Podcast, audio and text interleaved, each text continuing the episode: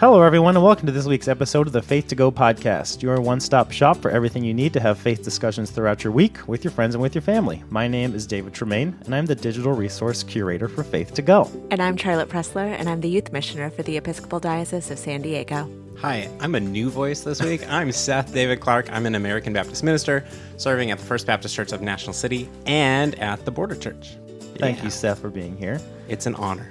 And welcome, everybody, to this week of the Faith to Go podcast for Sunday, December 11th, the week leading up to Sunday, December 11th. Two important things. This is Advent 3, so one more Advent Sunday after this. And this is also the last podcast before the Good, Good News, News Festival. Festival. Fairly good coordination there, Thank you.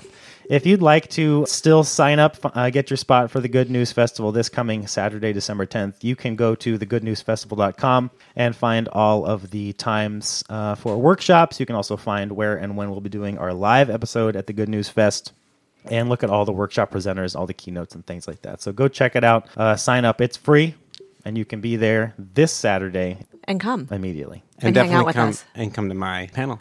There you go. Go go find Seth. And you know what? We need to know more about you, Seth. So would you please tell us a little bit about your ministry context? Yeah. If you would.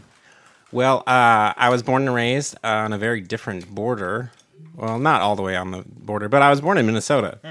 Uh, so up north, yeah. And uh, it's snowy there right now, so I'm glad that I'm here in San Diego, and OB, on the beach with y'all. I met a girl, which happens sometimes, and I met a girl, her name's Verna, and we got married. Uh, but she's from here, she's from San Diego. And so she kind of pulled me down here. She and the beaches, I think, a little bit of both. But um, we we fell in love, and so I got married into this family that was very different than mine. You know, there's definitely some migrants in my past. The migrants in her past were in her present too, because her mom is a first generation Mexican immigrant, and a lot of my wife's family still lives in Sonora, Mexico. And so we became like this blended family and this uh, frontier family, right? Fronterizo. So we're like these borderlands people now. And so, little by little, all of my work became around refugees and migrants and asylum seekers. So, on Sunday mornings at First Baptist Church of National City, I hang out with Laotian refugees that have been around since the Reagan years. Pretty well settled, but very much people who are interested in maintaining their cultural identity and who you know have experienced a lot of trauma and are still working through that all these decades later. And then from there i drive further south to the border to friendship park which has been closed since before the pandemic which is terrible. Outside of friendship park right there on both sides of the border we have a binational interdenominational communion service called the border church. And so they are on the us side. There's families trying to meet with people on the mexico side on the mexico side there's a bunch of migrants and deportees, and afterwards we have lunch, and this is whole beautiful thing. But basically, my whole Sunday morning uh, and Sunday afternoon is hanging out with people who are displaced, people who are marginalized, people who are trying to figure out uh, how Jesus impacts their everyday life in a world that's so different than what it used to look like for them. And you also wrote a book I, I, I have a book that recently came out. like a week ago. Yeah. Two weeks Yeah, ago? yeah, not too Incredible. long ago. A book we're holding in our hands, even. Can you hear it? There it is. That's a copy. You too, dear listener, could hold a An book audio in your hand. medium. uh, tell, would you tell us about the book? Tell the people about the book. Okay, so the book that just came out uh, is a children's book, and it's called God Loves You All the Way. And the point of it is to remind children, young and old, that God loves us all and the whole way through. So it starts with um, the beginning, at the beginning of the cosmos, and it goes all the way to the end of time, really, and the end of our lives. And all the way through, before we were born, as we were in utero, whatever life stage we're in, God is there and God is present with us. Mm. It's a fun book. You can get it on Amazon.com. Uh, it's a Kindle book, mm-hmm. and it's also in print. Mm-hmm.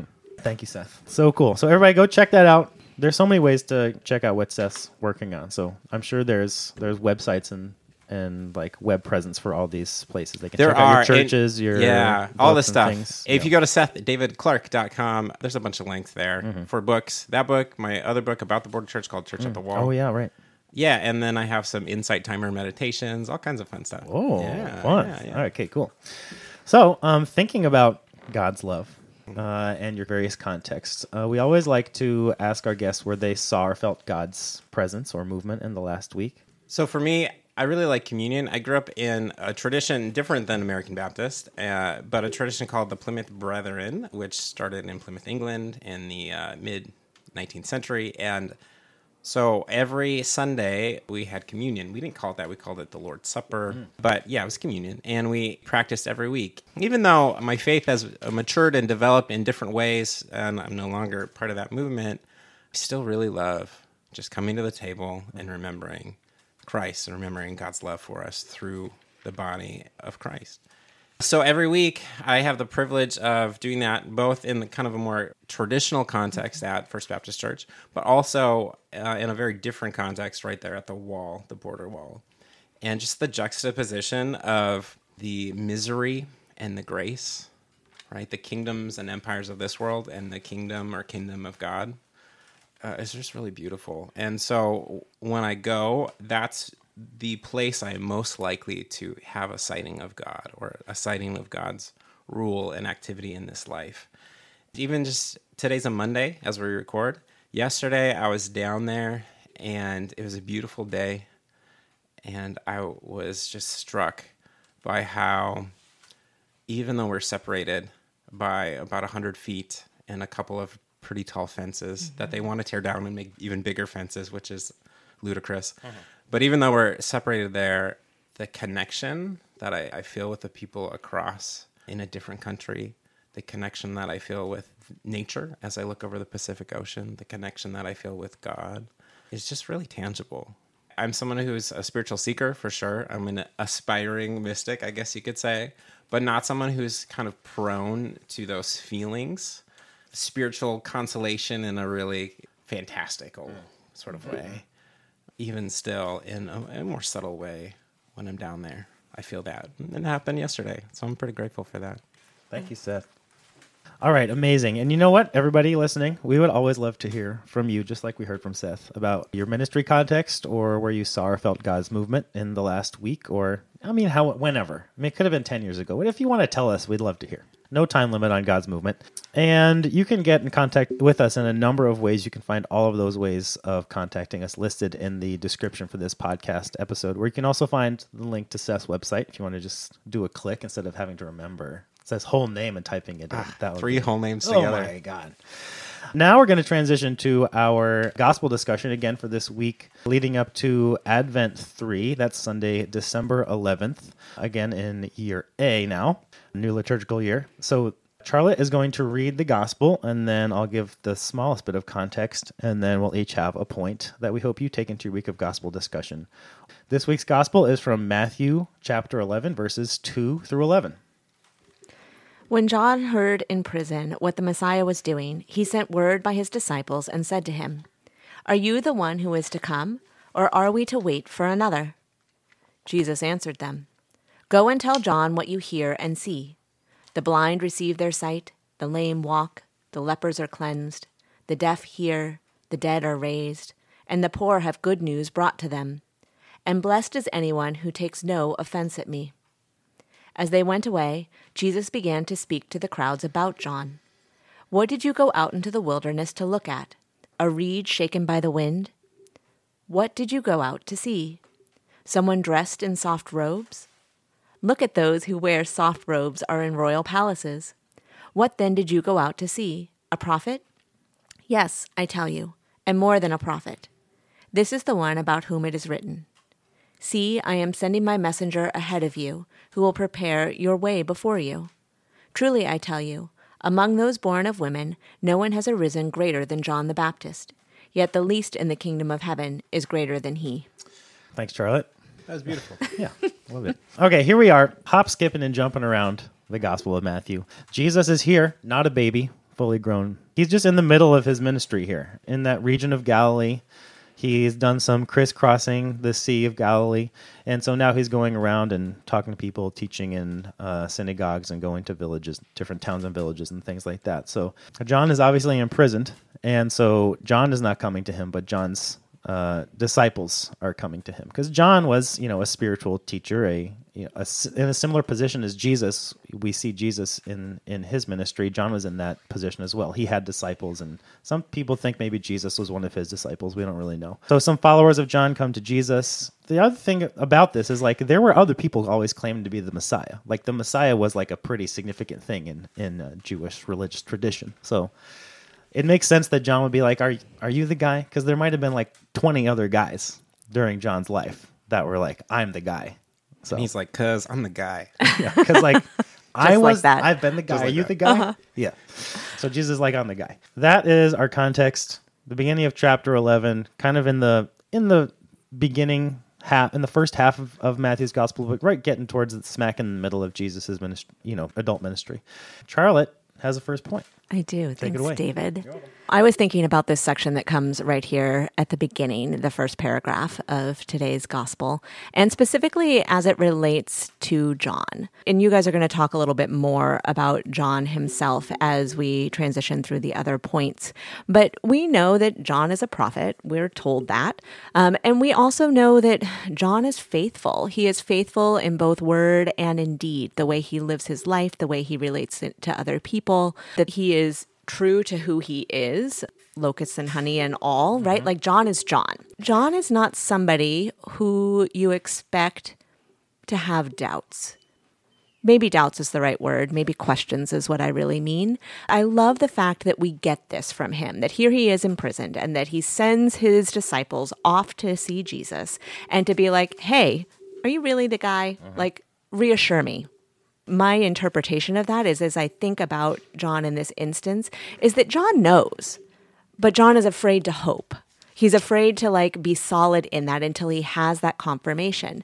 And instead of sitting in his discomfort, he reaches out for the reassurance that he is feeling like he needs, all the way from his prison cell. And so he sends his disciples to ask Jesus, Are you the one? Are, are you the one for whom I've been waiting? Whom we've all been waiting. And I love that he's unafraid to ask that question, that he's not embarrassed. You know, like, oh, I, I'm not going to ask because I should already know this answer. Instead, he sends for the clarity that he needs. But I also love Jesus' response in this because Jesus isn't shaming in this at all. He doesn't say, you know, I'm the one who has come. It's been foretold. Here I am. Instead, he reassures him. He not only reassures him by saying, yes, I am the one, but he reassures him by providing him all the substantive answers that he needs. It's a big list. You know, as I was reading it, I'm like, oh, we named it all, Jesus.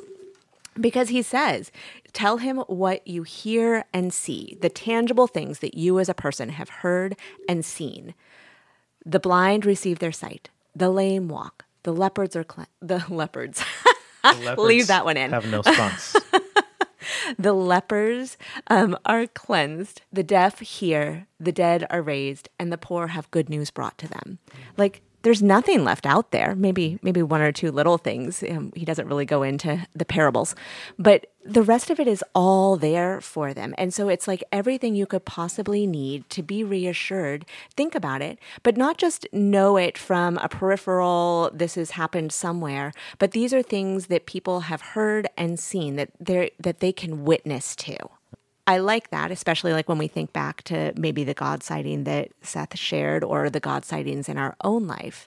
Because those moments when we can tangibly connect to God, those are our own opportunities to answer those questions and those moments in our own life in which we need that reassurance.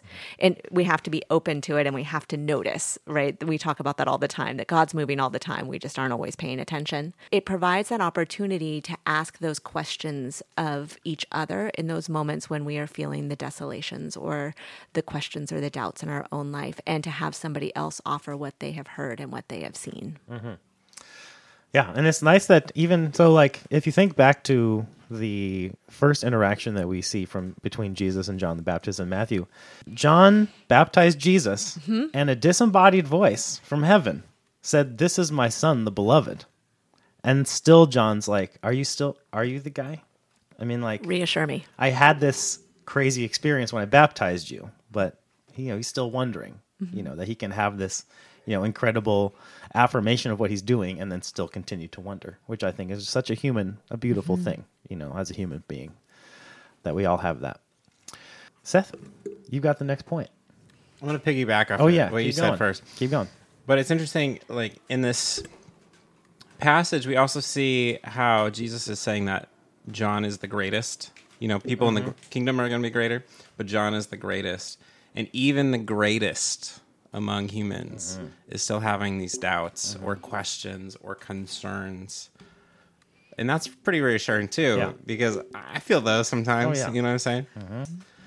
Uh, and uh, so my my point, uh, there's a quote, I think it's from Malachi, and Jesus says, "See, I'm sending my messenger ahead of you, who will prepare your way before you."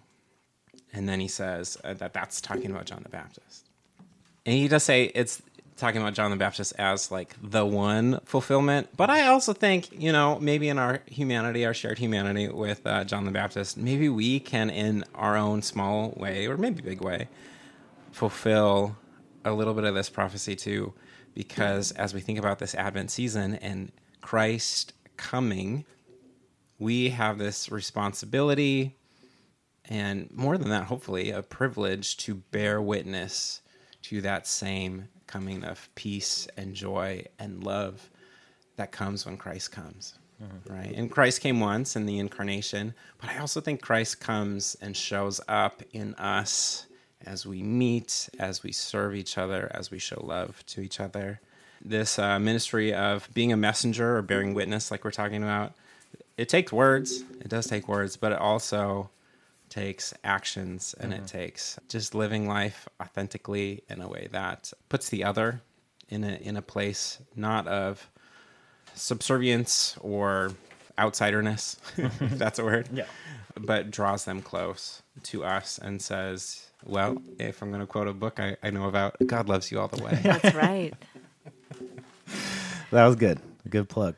Yeah, and I love this idea that Jesus has of someone being, yes, a prophet, but more than a prophet. Yeah. Yeah, and like that. To, what does it mean to me more than a prophet? It is to like, yeah, do these things, embody like this whole life, this whole different way of being. You know, it's really, really incredible. Yeah, I love that that idea of more than a prophet. The thing that struck me as as the disciples of John leave and Jesus turns to the crowd, uh, these questions he asks: What did you go out into the wilderness to look at? A reed shaken by the wind? What then did you go out to see? Someone dressed in soft robes? Look, those who wear soft robes are in royal places. What then did you go out to see? A prophet? Yes, and more than prophet.